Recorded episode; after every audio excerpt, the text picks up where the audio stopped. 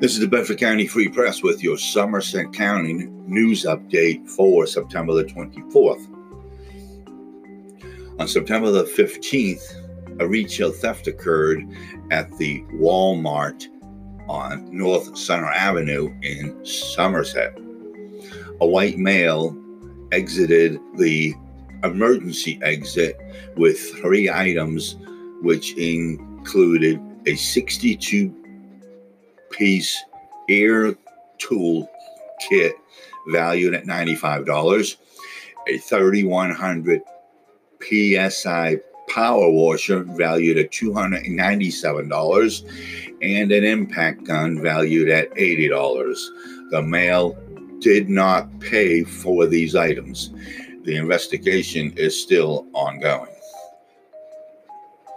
On September the 10th, someone passed a counterfeit $100 bill at Friedens Collision in Friedens, Pennsylvania.